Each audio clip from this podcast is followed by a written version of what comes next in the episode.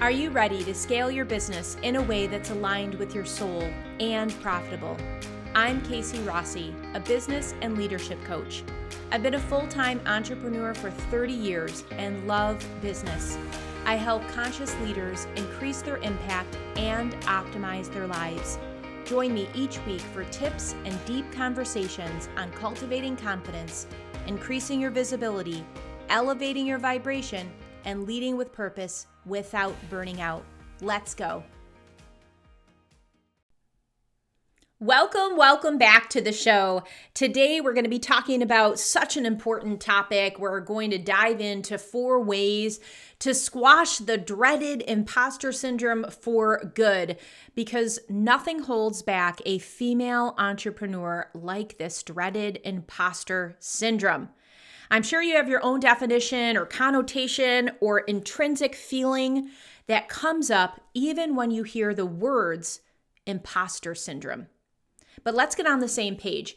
Imposter syndrome is defined as a psychological occurrence in which an individual doubts their skills, talents, or accomplishments and has a persistent, internalized fear of being exposed as a fraud.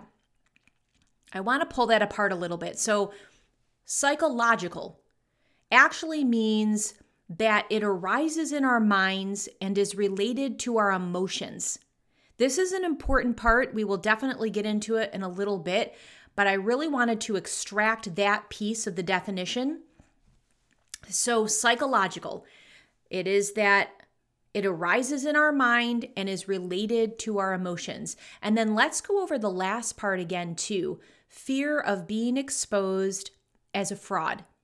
And fraud is defined as a person intending to deceive others, typically by unjustifiably claiming or being credited with an accomplishment or qualities that they didn't have. Ouch, right? Ouch. And I think words are so powerful. It's so important to dissect them, to really look at their roots and etymology, because many times we fall into this trend of using jargon, but if we really were to analyze it, that's not what we mean. So, here are a couple signs of imposter syndrome. So, let these marinate, see if you can relate to them. The big one really is self doubt. Um, then you have overachieving, you have beating yourself up, not being satisfied with your achievements or accomplishments, that pressure to constantly strive to live up to expectations, searching for external validation, and self sabotage. So, those are just a few characteristics of imposter syndrome. It's not like you have to check off each one in order to kind of fall prey to this. And this is really just about awareness. It's not about trying to attach to a label, and it's not really about shaming ourselves for a multitude of things that we could have done better. So, this really is about breaking apart this syndrome and really seeing how it applies to us, but more importantly, if it does, how we can get past it. So, the big thing here is when I look at this list and when I see amazing women being held back that's when I really want to see how we can disrupt the pattern and make our new reality. Because how can we rise as women CEOs and leaders if we don't take a strong stand against this destructive pattern? In fact, I feel leaning on this has become a crutch for some to avoid pushing to their edge. And in that instance, fear is still the common driving force, but the root cause may be different. Let's get into it. In most cases, even though there is evidence that validates competency, high achievement, and success by most standards, it is said that 70% will experience imposter syndrome symptoms at least once in their life. Personally, I think that's an underestimated percentage, and I say that because working with high achieving women business owners over the last decade has proven otherwise. The women I coach are smart, savvy, productive, and creative. And most, if not all, get these waves of self doubt, feelings of inadequacy, thoughts of who do I think I am to charge X dollars, speak to X audience, write X book, you know, fill in the blank. And, and they go through these things often. And newsflash, myself included. And pushing outside of our comfort zone by definition is uncomfortable. But the imposter syndrome feels bigger than just that. And why is this? I believe it's a cocktail of several contributing factors. We're going to talk about a couple of them. This is by no means an all inclusive list, but let's start off with social expectations. For example, we are taught at a young age, especially as young girls, to always smile, be polite, and speak when spoken to. And as we grew into women, we receive these messages that we have to be busy in order to be productive, that we must strive to be the expert in our field in order to get respect, and that we have to work harder than men to prove our worth. And how can years of this kind of constant messaging not take root in our hearts and psyche? Then we have gender roles and stereotypes. Women have been pressured to act and dress in a certain way. We all know this. There are perceived attitudes and behaviors expected of all genders, often coloring true authenticity or this fear of judgment if you let your real self shine. Actually, I was doing a little research and I saw that in a US news report, a study that showed large portions of the American public value women most. Are you ready for this? for physical attractiveness. Can you believe that? So, large portions of the whole American public value women most for physical attractiveness. And after that, in the study, came their nurturing or caregiving uh, capabilities, which is beautiful and great. But here's the kicker where men were involved, they were attributed with admired qualities most often associated with successful business people like ambition, hard work, professional, and financial excess. So, how can these facts not affect us? Then we're looking, as we all know, the gender wage gap. A recent SHRM report states, and I quote, because women earn less on average than men, they must work longer for the same amount of pay. The wage gap is even greater for most women of color, according to the National Committee on Pay Equity, and they're a coalition of women's and civil rights organizations. The latest data on women's pay, this is interesting. It kind of presents a mixed picture. Going into 2022, women earn 82 cents for every dollar men earn when comparing all women to all men. And that stat was exactly the same in 2021. And this was according to a compensation data and software firm, PayScale's 2022 State of the Gender Pay Gap. And that was just released March 15th of this year. So, more than statistics, which I always find data really interesting and it, re- it validates our hunches as well, but more than statistics, this is something that women face each and every day. It's almost baked in that we aren't good enough and that we doubt our skills and talents given all of these circumstances. The next one is a biggie, and that's perfectionism. It's something that I've personally been plagued with and through a lot of personal development am very aware of, and I feel like I've made some great strides in, but it is a pervasive condition that leaks into all aspects of our lives and business. It's something that, despite your best efforts, you can still feel less than, not up to the highest standards, and just plain behind the eight ball. Not a fun place to be. And then I think that we are very familiar. Many of us kind of get into this hero complex, this superwoman complex. And when women started entering the workforce, they were still expected to carry out all other responsibilities like childcare, cooking, cleaning, wifing, the whole shebang. We didn't get a pass that after our 9 to 5 that we were able to sit down on the couch with a beer and have our dinners served to us. And luckily, relationships have shifted into more of a partnership and women are slowly releasing guilt and past stories that have held them prisoner to this outdated paradigm.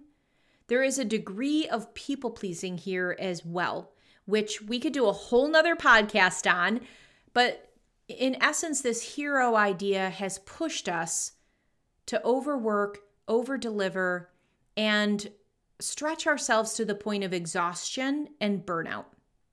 Now, these are just a couple of contributing factors, but rest assured that there are more, including our own unique personality, our upbringing, and other external pressures and environmental circumstances. I recently had a coaching session with a bright and beautiful woman. She is crushing it in her business and is so overworked that at the drop of a dime, she can and does just cry from mere exhaustion, just totally exhausted. And there are so many layers of permission granting in these scenarios like this and it you know it really ranges from that perfectionism to people pleasing to expectation striving it is a big subject and one worth talking about over and over again until we can successfully change both our own story and shift society's story because it's one that's been told for for decades and decades if not millennial. So, what do we do with all this information? Like much of this, you're probably like, Yes, Casey, I'm right there with you. I feel you. I can relate to this. What do we do with it? Because many of us have struggled with it for so many years. And as we know, awareness is the first step in any change work. To heal, to transform, we have to take an honest look at ourselves. And I think we're ready to do that. I think we're ready to do that. You know, I just feel like there's more and more education, there's more vulnerability, there's more amazing leaders trailblazing for us so it doesn't have a stigma around it. And so I think that that is amazing when we can really take the time for our self care, our mental health, and strong personal development work um, in a very transparent way. If your hand is raised or you're nodding your head that you can relate to some of the characteristics of the imposter syndrome, one, you are not alone, and two, you are certainly not broken. When it comes to situations that stem from our mindset, it's helpful to challenge our thoughts before they continue to go down the mindset cascade. That is the trickle down effect that I've talked about many, many times that illustrates that our thoughts create our feelings, and emotions. And then they in turn affect our actions or reactions or inaction. And that ultimately is responsible for our results or lack thereof. This is powerful neuroscience and it can be applied to the imposter syndrome as well. The thoughts we are telling ourselves that we aren't good enough, or one day we'll be exposed and people will see that we really don't have what it takes, they're all a lie. And there's a lot of change work we can do here. I think one of the most powerful tools is Byron Katie's The Work. It's an excellent way to examine our beliefs. And I'd love for you to walk through this exercise with me if you're able to, or come back to it if you're driving or on a treadmill, because I think it's going to really help with this situation. So I want you to think of a belief that you feel about yourself. One that perhaps when you were dreaming big pops into your head and starts to cut you down, that stimulates self doubt and that holds you back. So think about one of those times. Got it? Okay, now ask yourself is it true? And this is the very first question out of Byron's powerful four step self inquiry process. At first, you may blurt out, Yes, Casey, it is true. Right? Because that's kind of what our mind wants us to think. Because you have to remember that beliefs are basically just thoughts that have been on repeat. We have had a thought come through our mind many, many times. And because of that repetition, it has turned into a belief. And when we have a belief, we just automatically feel it's true. But that isn't necessarily the case, and it can absolutely be challenged. So, this very first question of, is it true? You may blurt out yes, and that's fine. But then ask yourself, can you absolutely know that it's true?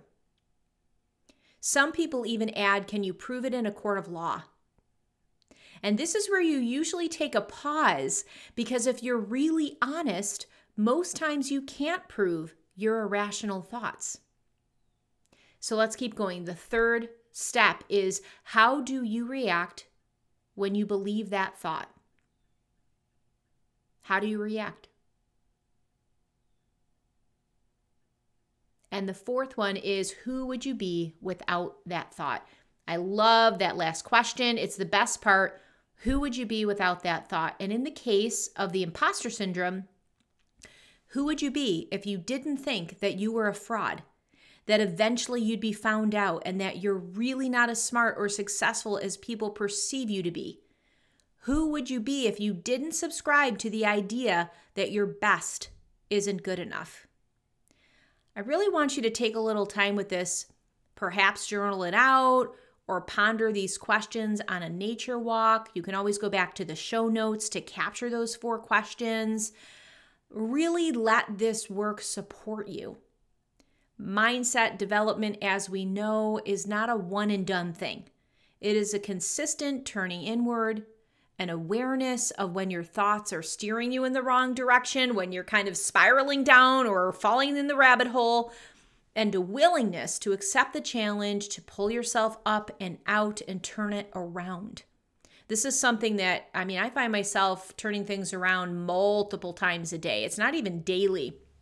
When I was thinking about that, I was like, is it a consistent tuning within? Is it a daily practice? You know, for me, it's like, you know, sometimes it feels like a moment by moment with some of the strong challenges. And that's okay because this skill will serve you in all aspects of life. So, my friend, who would you be? Who would you be if you removed all limiting beliefs about yourself? Who would you be if you were satisfied with your productivity, accomplishments, and success? I want you to embrace that woman and sink deeply into her innate wisdom and beauty and continue to perform without pushing, rise without doubting, and shine without dimming.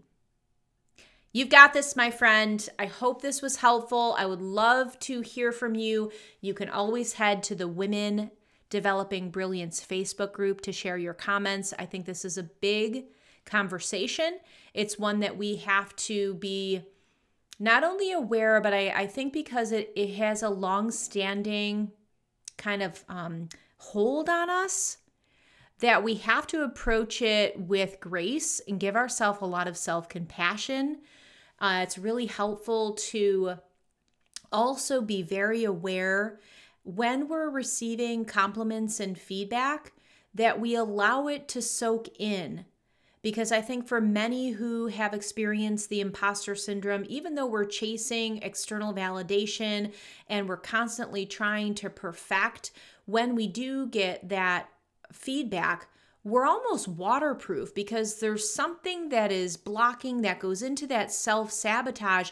It almost has this shield where if we don't quite believe it or we feel like somehow they're not seeing the full picture, we don't allow ourselves to soak it in. So, the next time you get a testimonial, or you get some beautiful feedback from one of your clients, or you get a really sweet comment on social media, I want you to take a deep breath and I want you to let those kind words penetrate your heart just like you're a thirsty houseplant.